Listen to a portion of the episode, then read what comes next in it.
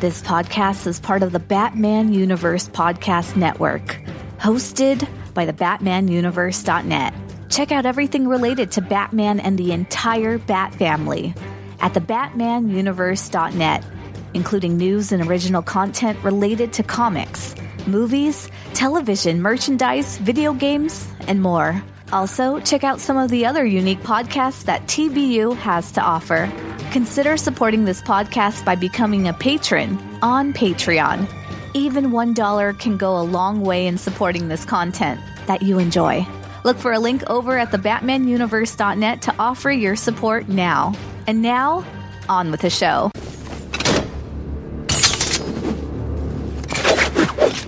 Terrence? I'm here. Sorry. Uh, no, that was my finger problem. The time I couldn't, I couldn't get the mouse. I'm just, yeah. I, uh, too many. Uh, I've been eating those uh, Reese's peanut butter cup Halloween shapes. I don't know what it is about Reese's peanut butter cups, but when they're in the shape of a pumpkin or a bat, they just taste like so much better. Or an Easter egg, oh, Or a tree. Yeah. So I'm like, I can't reach the mouse to give commentary about Dick and Tim. So all right, I'm back. All right. Um, I think you found your cold open. Rob. yeah. Bingo. Yeah. oh, Reese's. It's twelve thirty-five in the morning. It That's is, Yep. Um, Dixon does a great job of writing Tim and Drake as brothers. Wait, what did I say? Tim and Drake. oh, oh. Again, it's twelve thirty-six in the morning. yeah, that is the cold okay. opening, folks. Let me try that again. Dixon does a great job of writing Dick and Grayson as brother. No, I mean Rick Grayson and Timothy. Rick Grayson Rick Grayson and the Drake. and Drake, the Drake. the Drake. Yeah. All right. One more time. You don't like the Drake. hate the Drake. I love the Drake. How could you not like the Drake? Who's the Drake? Who's the Drake? The Drake? Drake is good.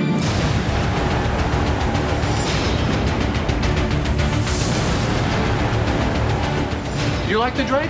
I love the Drake.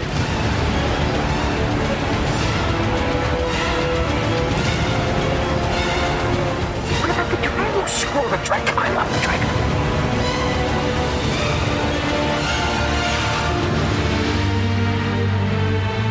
This is Cam Bowen, voice of Tim Drake on Young Justice, and you're listening to Everyone Loves the Drake.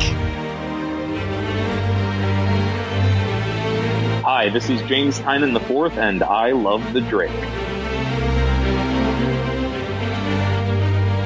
This is George Perez, and everybody likes the Drake, especially the cakes.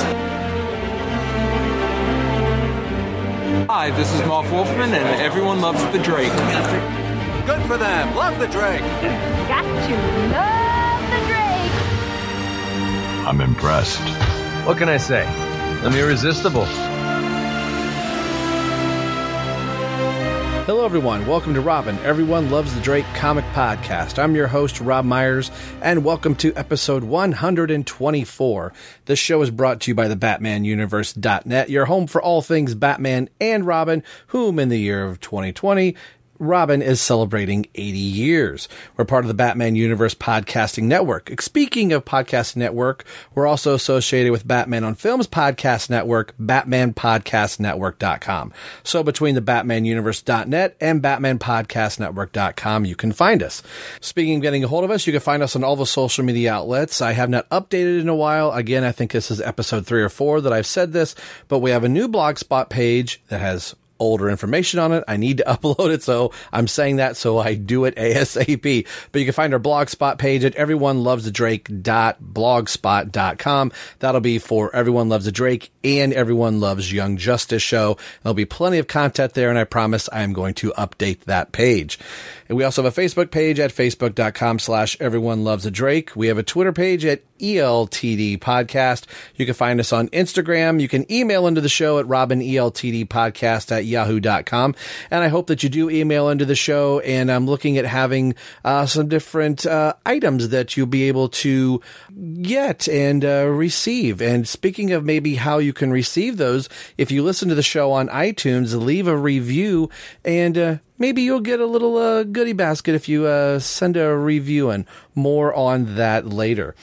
And uh, we have a YouTube page at www.youtube.com slash C slash Robin Everyone Loves a Drake podcast, or you can just type in Everyone Loves a Drake.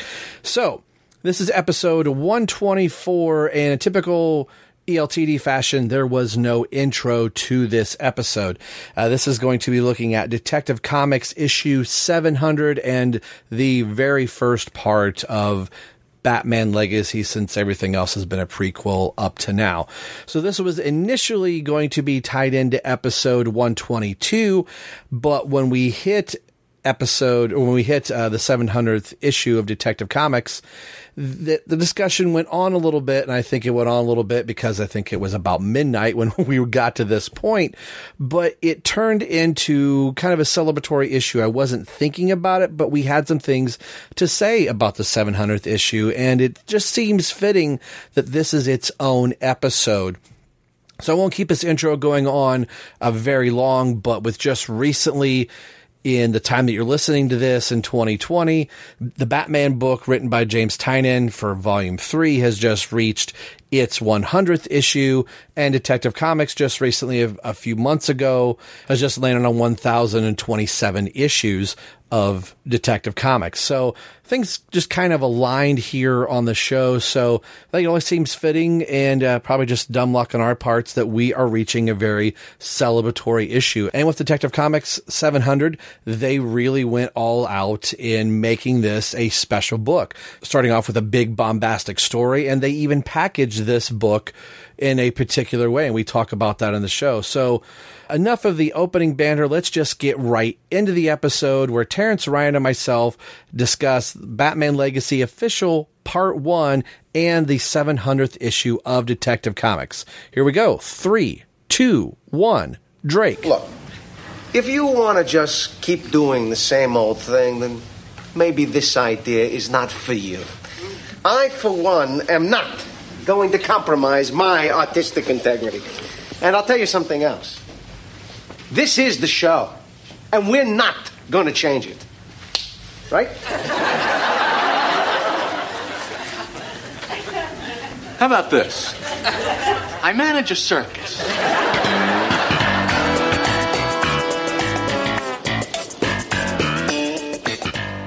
Detective Comics 700.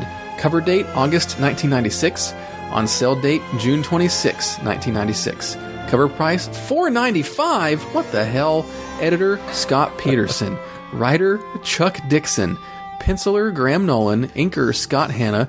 Letterer John Costanza. Oh, Costanza. Colorist Gloria Vasquez. Cover credits Graham Nolan. Synopsis for Legacy Part 1 Progeny of the Demon. At the site of the fabled Wheel of Plagues, Batman, Nightwing, and Robin encounter Ra's al Ghul, Talia, and the latest Ubu. Ra's orders all three killed by his gunmen to the disappointment of Ubu, who is pledged to Talia and wished to kill the detective himself. As the heroes do battle with his followers, Ra's makes plans to unleash a virus which will destroy 90% of the world's population. Having made a computer model of the Wheel of Plagues, he plans to destroy it and head for the New World. As the area floods, Batman and Robin are trapped in the water in a rapidly filling cistern until the air pressure catapults them out while Nightwing confronts Ra's. He has the upper hand in this match, but as Robin and Batman arrive on the scene, he makes his escape along with Talia and Ubu, who is revealed as Bane. Meanwhile, below ground, the water is rising in Catwoman's cell. Dun dun dun. So, 700. Now, before we get into that, I think this is a feat in and of itself. We just recently celebrated Detective 1027, and then, you know, we celebrated 1000. So 27 kind of felt like, well, this is a thousand issues of just Batman. But, you know, you had Detective Comics 1000, and then in the new 52, I mean, we were talking about Jason Fabok. He got to be on the 900th issue. I think that was the the gatefold issue, like the 900 bats issue from the new 52 or whatever. So a lot of big, you know, landmark issues uh, coming. So I think this is it's cool that you know Chuck Dixon gets to write the 700th issue, and there have been you know plenty of other ones. So the 700th issue, and I've got here. I've never opened this, and this was a dollar. I put it on uh, Twitter and I'll put it on Instagram too, uh, so you can see it. But I still have my legacy. I shouldn't say my. I found this in a dollar box, signed by Chuck Dixon, and it's written uh, Chuck Dixon '98 is when he signed this, but it's in the protective, like Manila envelope, and it's probably there's probably nothing in here other than the issue, but it's kind of like that holy grail thing. I've got it in a nice mylar bag and I've never opened this thing. But, you know, they were making a big deal out of this being the 700th issue of Detective Comics. And like Ryan said, it was pushing five frickin' dollars. So this, Yeah, this was a- 96. yeah, 496. So this was a big deal for DC and they had a big landmark story going on. So did you guys I mean, as far as Terrence, did you pick up this version uh, with the Manila folder version of this, or did you pick up like the standard, you know, one with Batman holding the the sword on it? Yeah, no, I got the manila envelope version back when it first hit the newsstands, and it was kind of cool because when I started reading comics, which I've told the story before with the death of uh, Jason Todd, going on at Detective Comics at the time, they were celebrating the the 600th issue. I think it was, or was it the 500? No, I can't remember. I think it was the 600, the 600 issue. Yeah, so this would have been like the my 100th issue around ish of Detective Comics or so with the zero issue, and I think it was like five ninety eight or something. I, I read that.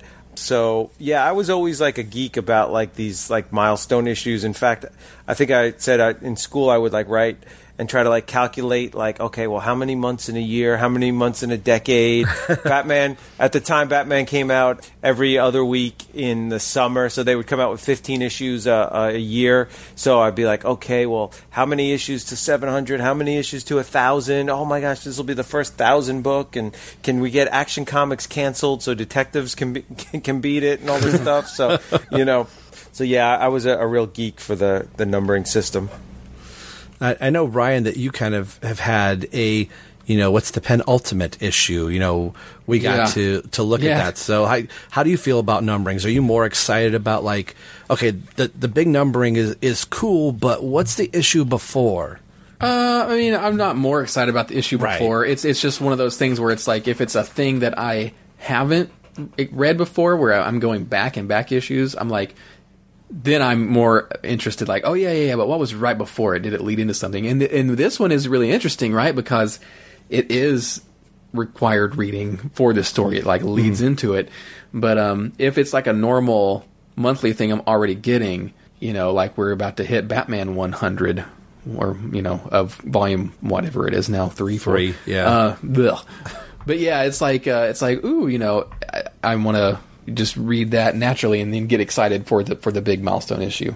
And big milestone issues are a lot of work. Like, you know, sometimes sometimes they're the ends of uh, of a giant arc, like like the Joker War in Batman 100, and sometimes they are anniversary issues, like Detective 1027, which just came out, and it's just like a it's it's a, like a one off special thing, and the, both of those things are valid and interesting and, and worth doing. But it's it's all one of those like personal preference things, or or uh, how invested were you in certain storylines or whatever, like you know. But Detective 700 is pretty cool. I think I own the newsstand version, and I think I do own that same um, that version you have. Where it, it was actually in an envelope. Yeah, it's Yeah. like in a little envelope, and it, it slips out. Yeah, it's pretty Yeah. cool. I've, I've never opened it, so like I said, it's probably one of the greatest dollar bin finds that I saw. That it was signed by Chuck, and I put it up on the counter. I'm like, the counter going, all right, is he going to go? Oh, well, Dixon signed this. Well, that's eighty bucks. And he looked at it and was like, that'll be a buck. And I felt like, tee hee hee, you don't know what I have. And maybe he was like, dude, I got a hundred of these things. Yeah, because like they'll they'll do that. Like it's the 700th issue, everybody's gonna want it, so they mass mass produce it. But it's cool that you know got Dixon's autograph on it. A couple little uh, trivia things here. Like I said, this is the first time that Tim Drake faces Ra's al Ghul, and during this time, uh, Talia hints several times dur- for her true feelings for Bruce Wayne, to the point where she sheds a tear as she thought he was dead. So you know that happens uh, later in the story. So the, the one of the first things I got here, the symbol around Raish's neck is the main artwork used for the original trades. I believe Ryan that you have, Mhm. and uh, uh, the numbering that like the shadow, the shattering bat for the Knightfall books. This is that that skull that you know. It's the you Ra's al know- Ghul logo. Ra's al I guess, yeah. Before this, you know, he didn't wear anything like that, so I think that was kind of a, a new thing that they were putting on there when you finally The demon's head. yeah. Get to see the demon's head there and uh, use that very well for the marketing of the book. So when you finally do get to see him, it's like, oh, uh, that does make sense. So I know we talked about the manila cover, but the standard cover of this, which actually technically is the variant, but inside the trade, it's Batman holding the sword and he's uh, down, you know, in a pit, and you got all the uh, warrior races warriors up above him. Batman's holding the sword, and his costume is tattered. So I think this kind of screams a monumental, you know, issue. So would you guys think of the the version of the covers you have, and is it poster worthy of going, wow, the 700th issue? I want to hang this on my wall, or is it like, mm, it's not really, really all that special? Uh, Terrence. Um, I I like the cover in that it's like a nice contrast to the envelope where it's basically the same shoulders and head, but one is Batman, one's Ra's al Ghul, and he looks pretty good in there. But it uh, it's not. A, I wouldn't say it's poster worthy. It's not something I'd want to hang on my wall, but it is a pretty neat reveal. Although I will say that the rest of the artwork by Nolan in this issue is pretty amazing, and there are Mm. definitely some poster worthy scenes. And as we had said in one of our previous podcasts, when we went over, I think we went over 697, 698, and 699 for Detective, those came out like every other week. And this is an extra large issue, so he was he was doing a lot of pages at this Right. time and Yeah. killing it. It, like just awesome, awesome artwork. So yeah, Right.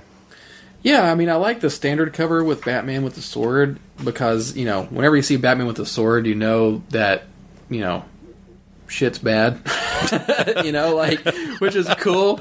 But the thing that I like even more is this is the the envelope cover because it's so graphic and it's just black and white in that negative space and it's it's that Nolan cover just to see you know Batman in that era I mean it's really defined a lot by by Graham Nolan for me Mhm. and it, it made me it, it, it reminds me of a lot of the you would see a lot of um, like Batman I don't know marketing images around that time too it reminds me of like the you know Batman Return of the Joker video game stuff you would see Oh, this yeah. kind of like silhouette versions of Batman in a lot of products and stuff, and so it reminded me of that. And so I just like, you know, you would see some th- some things like this, like on some uh, like some you would get some Brian Stelfreeze artwork that looked like this too. So I always like seeing these like representations of the characters like that. So uh, so for me, my favorite cover is that you know envelope variant. this comic book for uh, the month of June 1996. It's i as far as sales goes, it was in the top 10. In the top 10, six of the top 10 books were Image Comics. What place do you think this came in the top 10? Do you want to take a guess? I, I want to go high, but I'm going to say six. How about you, Ryan? We you said Image was in the top six, right? Oh, six, oh, six of the top 10 books were Oh, Image six books. of the Yeah. top ten. Yeah. uh, I'm gonna say eight. Oh wow, you guys split the difference. It was number seven. So you said six and eight. Yeah, it was beat out by get this. Number six was Prophet Cable by Image. Uh, Prophet Cable number one actually beat out Detective Comics. Now I think though Detective Comics was kind of hurt because it's split because this just says the collector's edition. So there's probably a newsstand edition further down on the list. Batman 533 came in eighth place. Fifth place was Badrock Wolverine, issue number one by Image. number four was Gen 13, The Unreal World, issue zero by Image. Okay. Um, three was Medieval Spawn Witchblade, number three by Image. Number two was a DC book, Kingdom Come.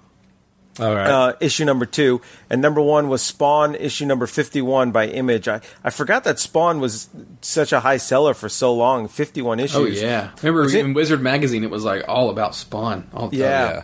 And uh, number 10 was Witchblade, although this is during the time when Marvel had their own distributor. They had, like, I think it was called Heroes World or something. Oh, yeah, it was So- before. yeah. So Marvel's there are no Marvel no Marvel books on this list, so I'm not sure Mar- what Marvel sold, and they probably sold really well compared to this stuff. So maybe the list would look a little bit different. But uh, our boy Tim Drake, he was uh, holding up. He's the 21th best selling book. So you know, and that's issue number 32 for him. So it's Nice. kind of I don't know. I just kind of find these sales things interesting. Some of the books here. So anyway, Yeah, it is interesting because it does provide context too. Yeah, and that's kind of let you know, and, and also the books that were popular, and you r- rattling off some of those. I went, I don't know what that book is. yeah. Yeah, but this was at the you know height of Image, so they they could almost churn out anything, and it was probably gonna gonna sell really well for them. And they and they did turn out anything and everything. Yeah. Yes, they did.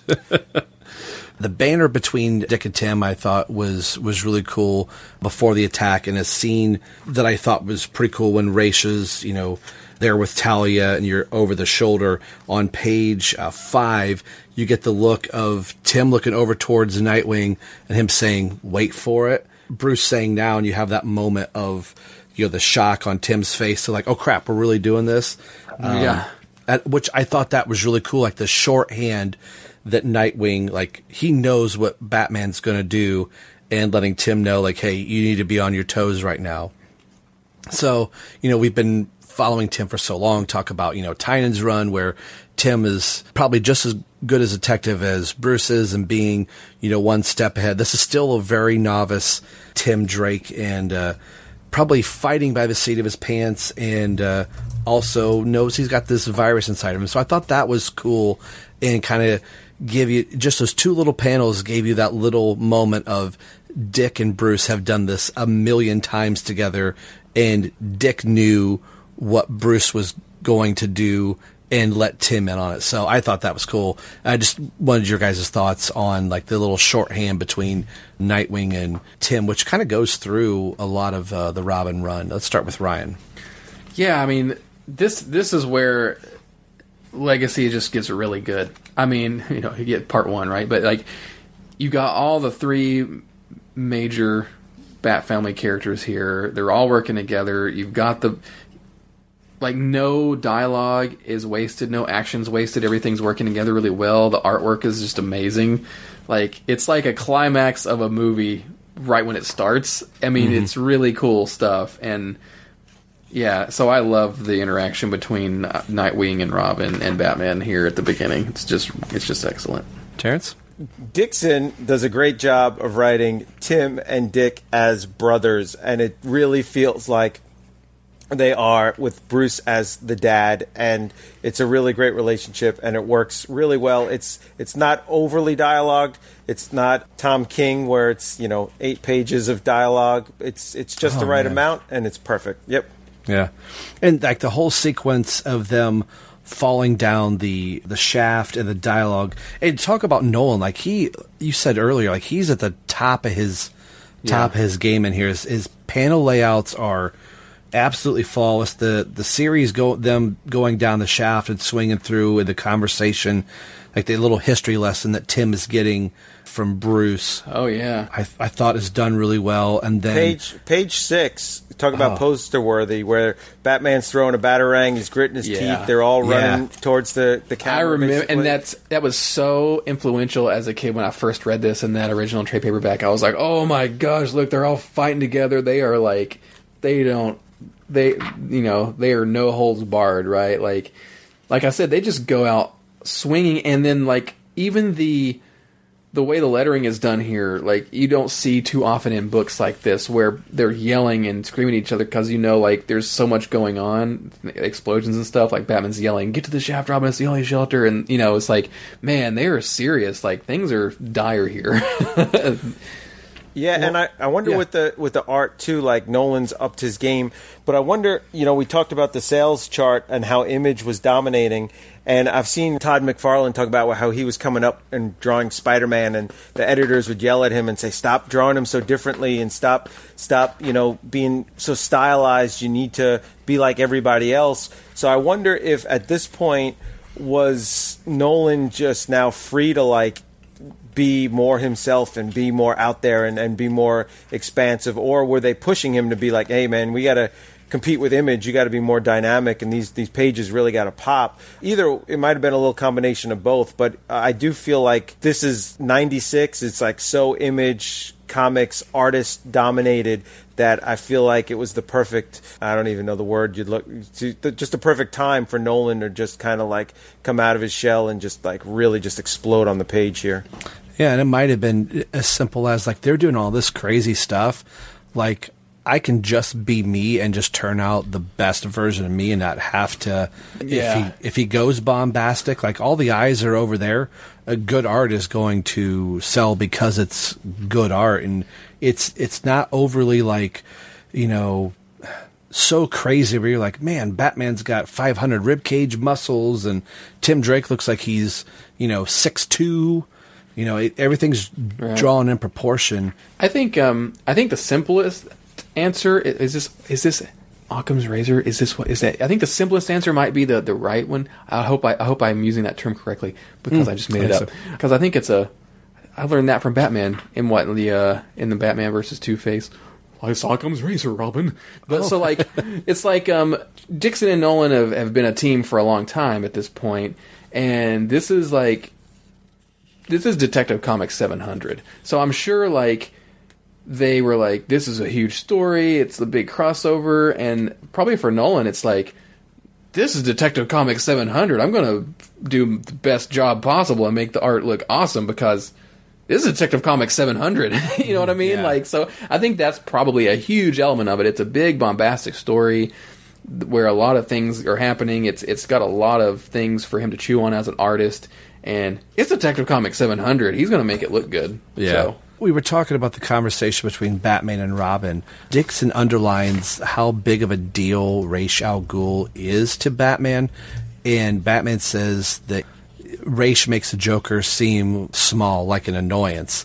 Should this still be the case today? Like, you know, why do you think Ra's is not at the top tier of a Batman villain? I mean, we got Joker War and three Jokers going on right now in DC Comics, and you just you don't get that Ra's al Ghul story where you're like, wow, you know, if this was a book right now, you would we'd probably get a, a moment of like, oh, here's where the Joker comes in, and it doesn't re, it doesn't rely on the Joker at all in this story. So, I've always liked Ra's al Ghul, and it, anytime that I read something with him in it, I'm always like, why why isn't he a bigger deal than what uh, than why he is? You guys have any thoughts? I think it's just one of those things where it's like when you use Ra's, it needs to be a big deal, and how if you, you overuse him, it won't he won't seem like as big of a deal every time. And and you know, I guess over the years since we've had Damian,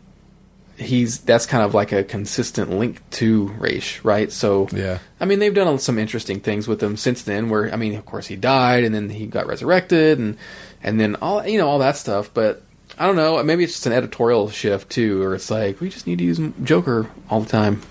Yeah. Terrence, anything? Yeah, he's a tough character. I mean, he was created by Denny O'Neil, so I know Denny O'Neil would use him a lot because it was his own creation. But he's kind of like it's kind of like a, a, a more down to earth Thanos, where his like goal is just to wipe out Yeah. half the Yeah. the the planet, and but yet he's also immortal. So it's kind of like it's it's kind of a one note villain with that. Uh, His daughter turns out, you know, Talia turns out to be much more interesting, and so I feel like they use her in place of him just because it just makes for a much interesting story. Right. They used him a lot on the Arrow TV series, and I actually thought it was done considering it's CW and a TV series and all that. I actually was uh, I liked it. I enjoyed that, but it's it's hard better than the Gotham version. That's yeah, sure. and even in the like, even in the um, Batman Begins, he's kind of in the beginning, then he disappears, then you kind of have to watch the movie twice to know who he really is, you know. So I don't know, but who knows? Maybe maybe he'll make a big comeback or something. I mean, and at least in Legacy, uh, Denny O'Neil's still the group editor here, right? Of the whole Yeah. everything, Yeah. right? So like, I'm sure he had some input, and and the whole story reads like it's it's like a. I think I said this earlier in the show. It, it's like a modern day of the time reinterpretation or or an, a new- another another modern Ra's al Ghul story. I don't know when the last time. That's probably a good thing to look up. Is like when was the last time Ra's al Ghul was used before this? Oh, uh, yeah. Bat, before Batman Legacy. Like ha- had it been 15 years or 10 years or more since he had really been used in a in a huge way, you know? I'm kind of Yeah. curious what the pre- what the most previous re- Ra's al Ghul story would would have been um, And before. I this. gotta think in the five year span that we've been doing the show and the you know amount of years we've covered, we've dipped in and out of Has Batman, not and, been and he's not at all? popped up. Yeah, So maybe that was a big. Maybe that's why it was such a big deal at the time. Where it's like maybe people wouldn't have known at the time if you were just a monthly reader. Like I don't know who Ra's al Ghul. Like who? Why would you know? Yeah. You know, if you had been a modern reader at the time.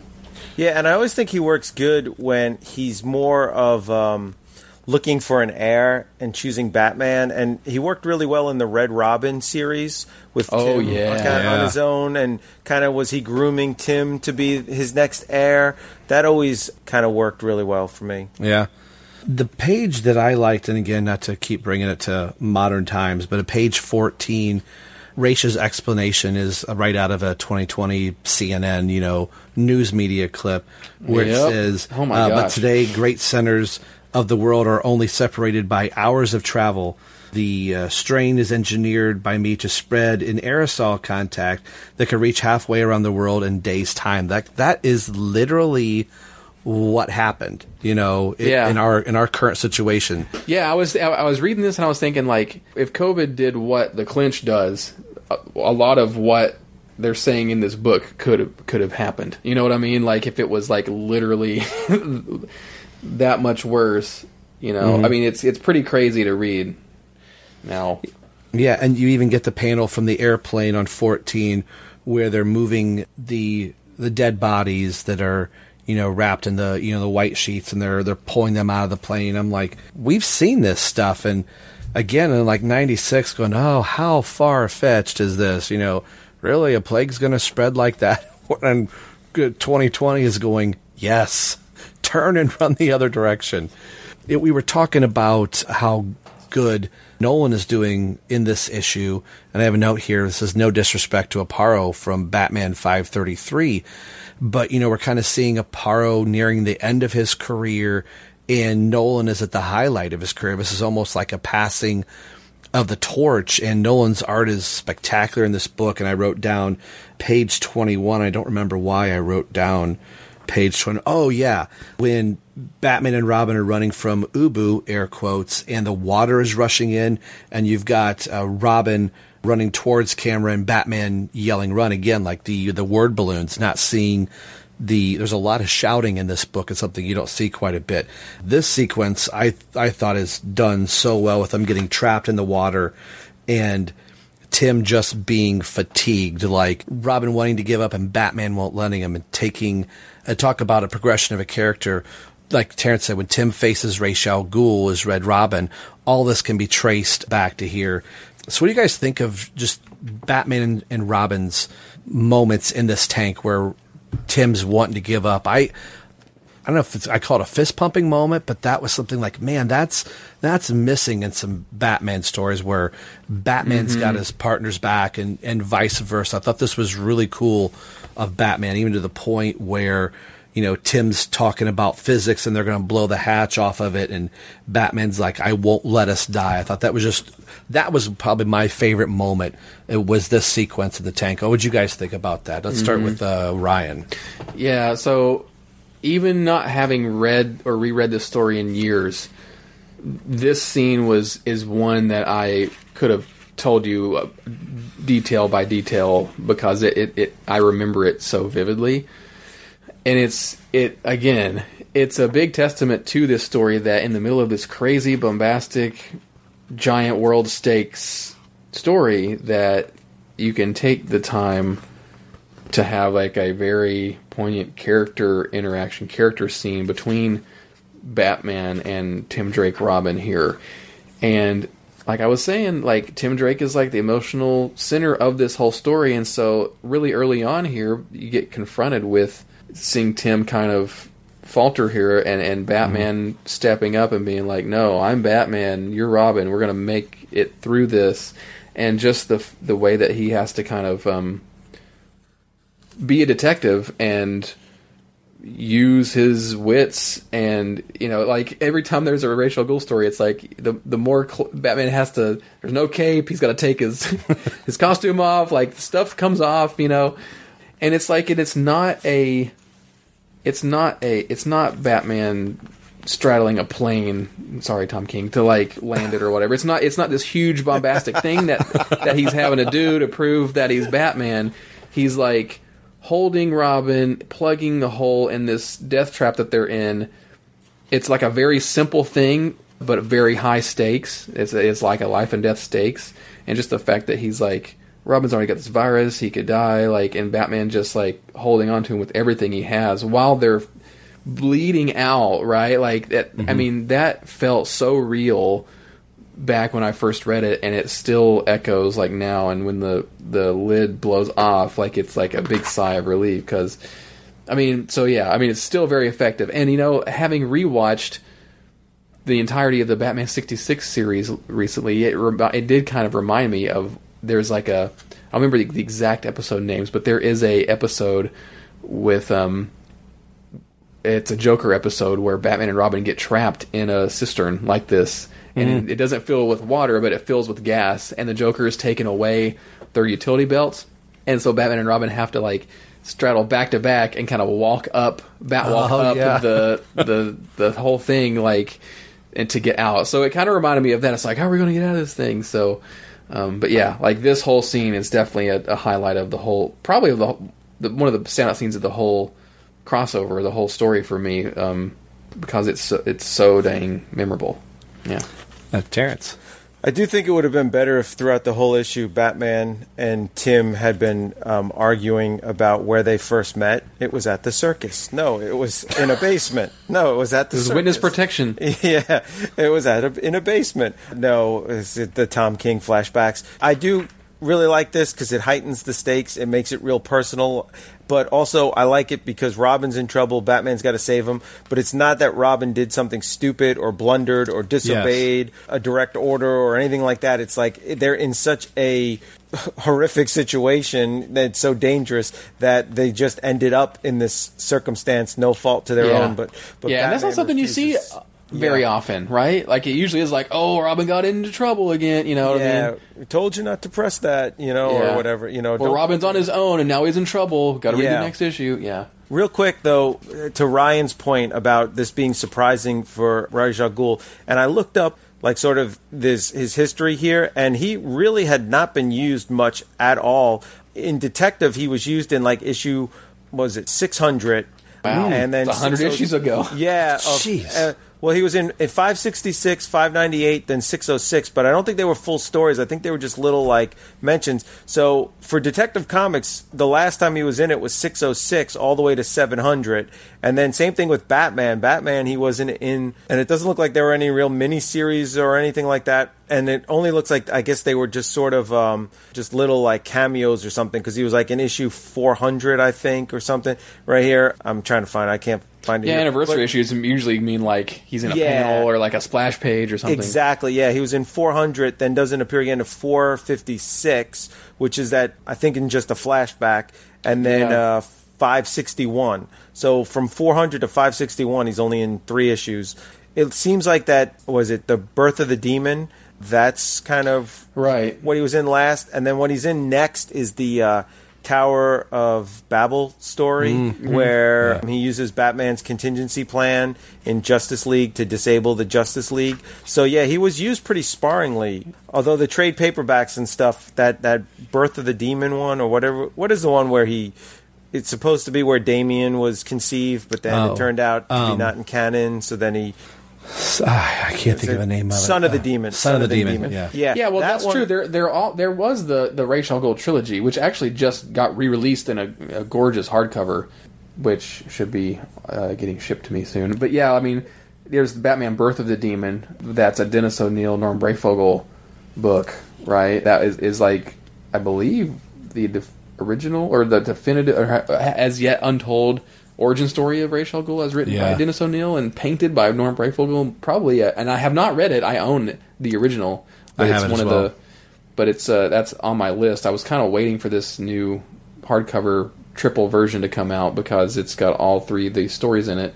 So yeah, but those were a part like, outside of the main sto- uh, you know continuity or outside of the main books.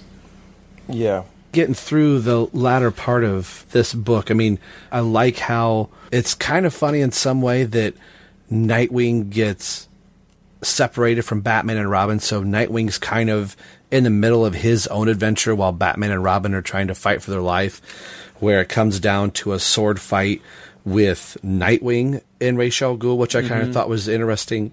And you have Ra's talking to Talia about, you know, Bruce isn't worthy and, you know, he's dead and, you know, I've got somebody for you. So when I read this back in the day, I had no idea Bane w- was coming, Bane was a thing.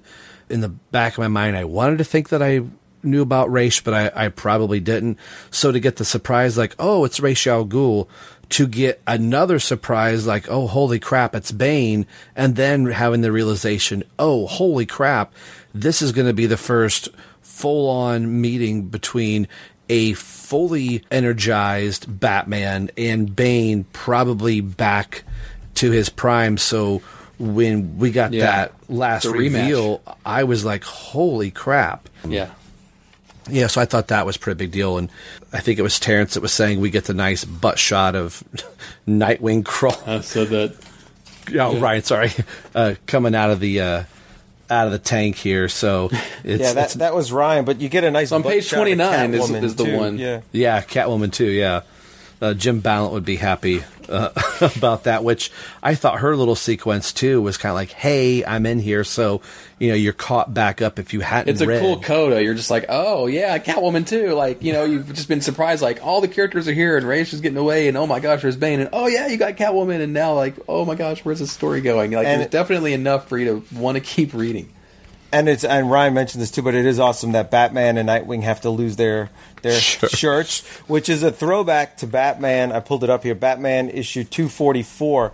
It's a famous cover by Neal Adams of Batman Yeah. lying on the ground with just his cowl, but his hairy chest, and and Ra's al Ghul is holding his costume and has uh, like a sword through Batman, and neither one of them have their shirt on. And in that issue, uh, the artwork has a lot of big sword fighting with them missing their shirts and and stuff. So And although um, Ra's is like holding Batman's outfit that has like the pants and the shorts, Batman Yeah. is still wearing pants and shorts. It's the shorts. still wearing the you cap. know what's funny is like so i i have this issue and i have it signed by and i got it signed by neal adams Oh, and so i got was able to do, actually do that last year at, at new york comic con i had the i had bought the issue and i brought it with me to get him to sign it and he and he told me that story he's like yeah he's like i i think he's even said like he drew that cover without that stuff at the beginning like it was just the shirt and the utility belt but he was like but it looked weird with without the pants. So like I added the pants and just kind of went with it. so, but like even on that's the thing too. I'm sure you could find the the reference for this, Terrence. Like on page thirty, you have the shirtless Batman like pointing at Ra's al Ghul. I know, I'm sure. I'm like this has got to be like a homage to something else because I'm I think I've seen a Neal Adams shirtless Batman pointing at Ra's with that same face before. Like that's got to be Mhm. like some other callback. Yeah.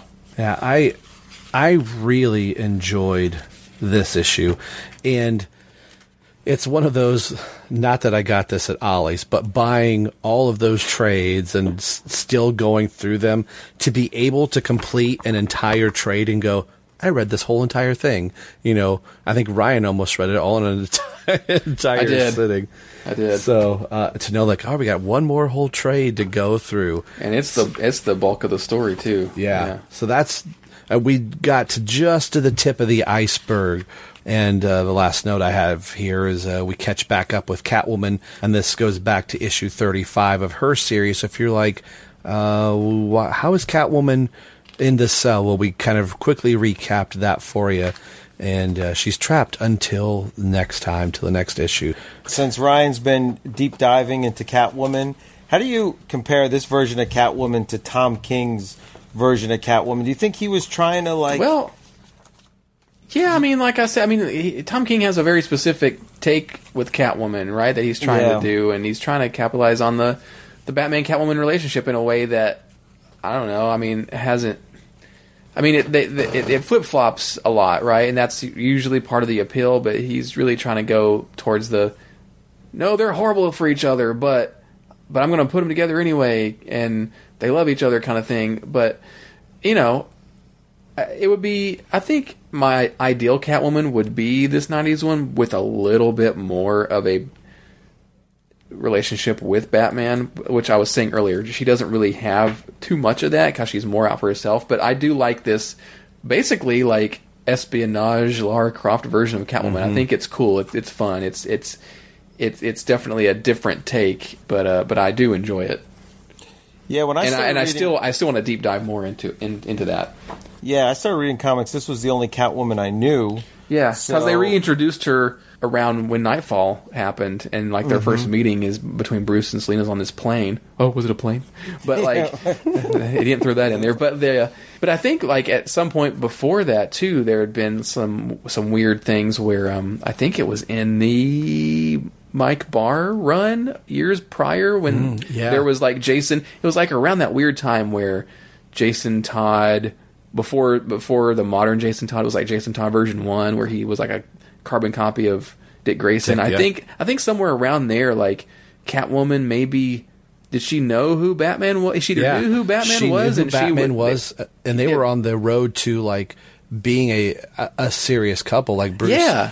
like J- he was telling Jason, like I'm going to tell her who I am, and Yeah. uh, unmasks in front of her, and they were having a relationship. I think then the Joker comes in and wipes her wipes mind her mind, or something like that. Yep, yep, yeah. So like that was an, one of the other major like times I, I remember like that historically that that trying to happen, and then editorial right jumped in and was just like, nope, yeah, because they talked about that, or didn't we talk to Mike Barr about that? Barr, yes, yeah, we did. Yeah, at the at the BGSU Batman conference. Yeah.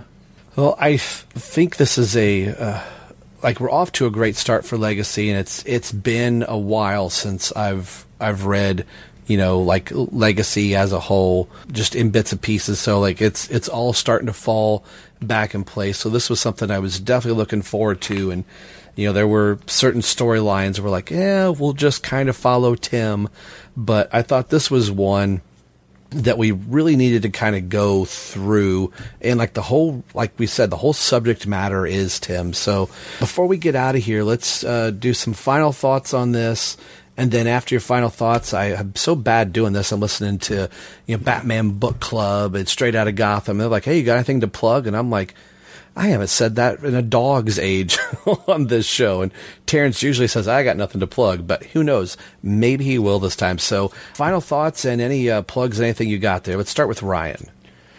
Oh, final thoughts. I mean, yeah, this this covering legacy has been the whirlwind I always hoped it would be, and and getting to re-experience this has been great. I'm not exactly sure where our what we're covering next in terms of our chronology for the show, but what's so cool about the the trade paperbacks is that it's it's almost like the Star Wars viewing order of like, okay, you should show somebody that's never seen it before, show them episodes four and five, and then when you find out that Darth Vader, spoilers, is Luke Skywalker's dad, then you go back and show them the prequels, you know, like two episodes two and three, so you know how he became Darth Vader. This Legacy trade paperback does that. Like now that you know Mhm. Bane is a thing, the the it takes this detour and shoves in the well, I'm going to forget the Bane, Bane of the Demon miniseries. So you ca- so you know all that backstory. But I was just looking it up. What's cool about that is that that Bane of the Demon miniseries came out like two years after Legacy came out.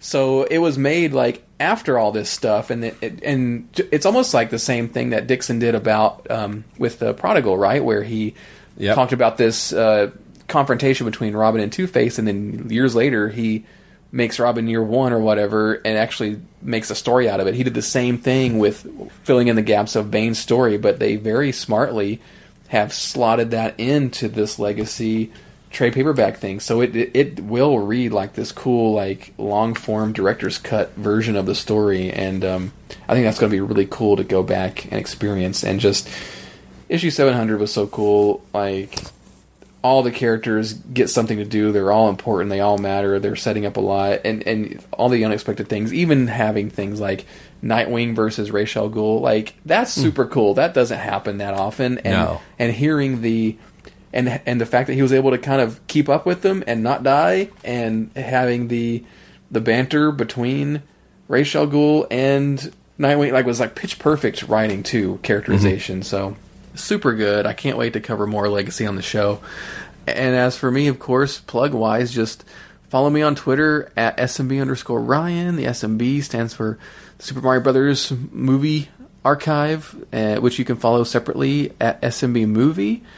And of course, follow the Batman Podcast Network at Batpod Network, where you can keep up with all the Batman on Film adjacent shows like this one and the Batman on Film podcast. And um, if you want to hear me talk more about stuff, uh, I I don't know when this show's coming out, but it probably will come out after my appearance on the Batman Book Club's Halloween episode. uh, right. So I'm I'm kicking that off with Ryan Lauer. Our first episode will be covering a Denny O'Neil, Neal Adams, Brave and the Bold issue that was Batman. Yeah, it was super cool. It's Batman and the House of Mystery. So it's a really cool little um, little story, and uh, that's pro- that podcast is probably out by the time this one is. So give that a listen to. Terrence, final thoughts, and if you got anything to plug, man. Yeah, I got nothing to plug. I'm just uh, I don't leave the house.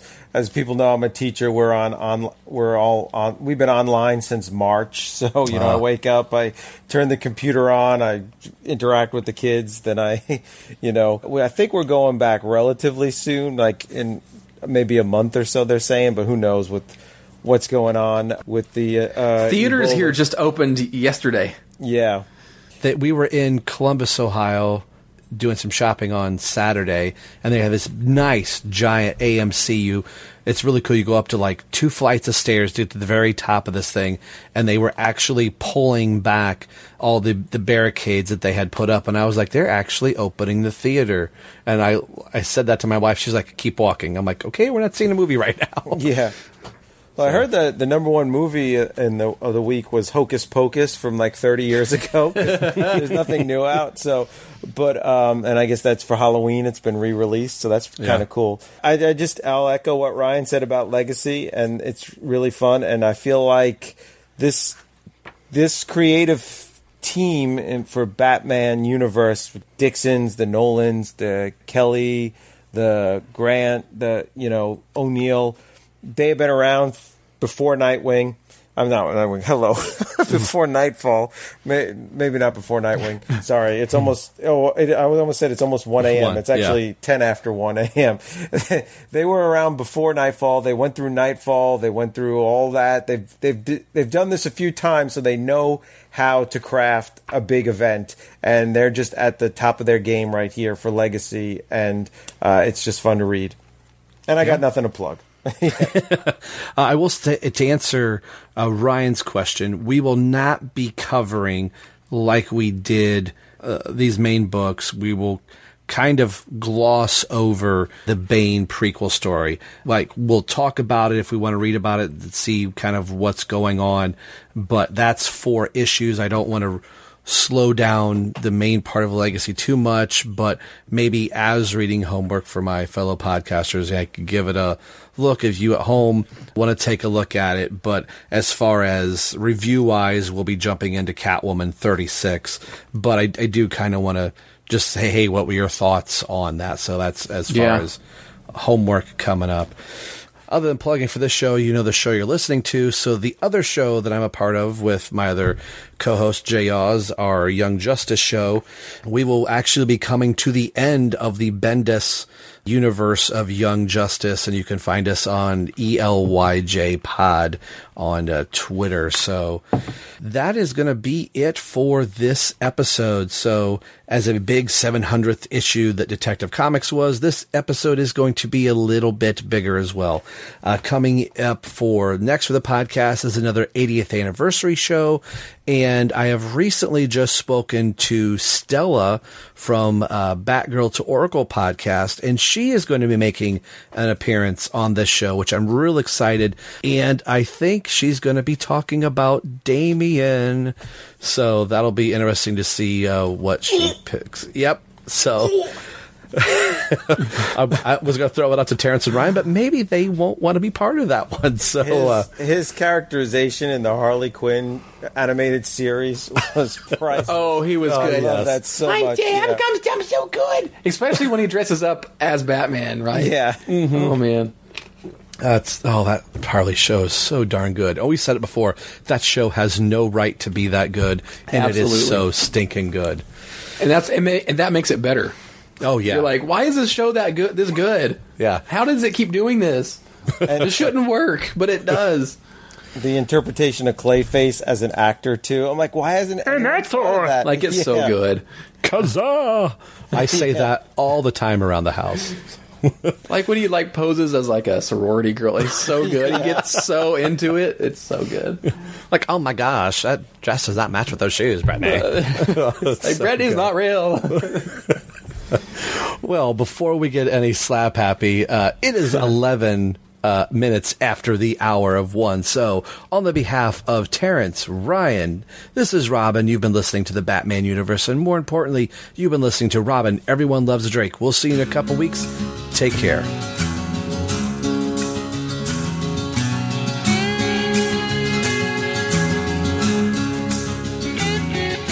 Thanks for listening to Robin. Everyone loves the Drake podcast. This has been brought to you by the BatmanUniverse.net.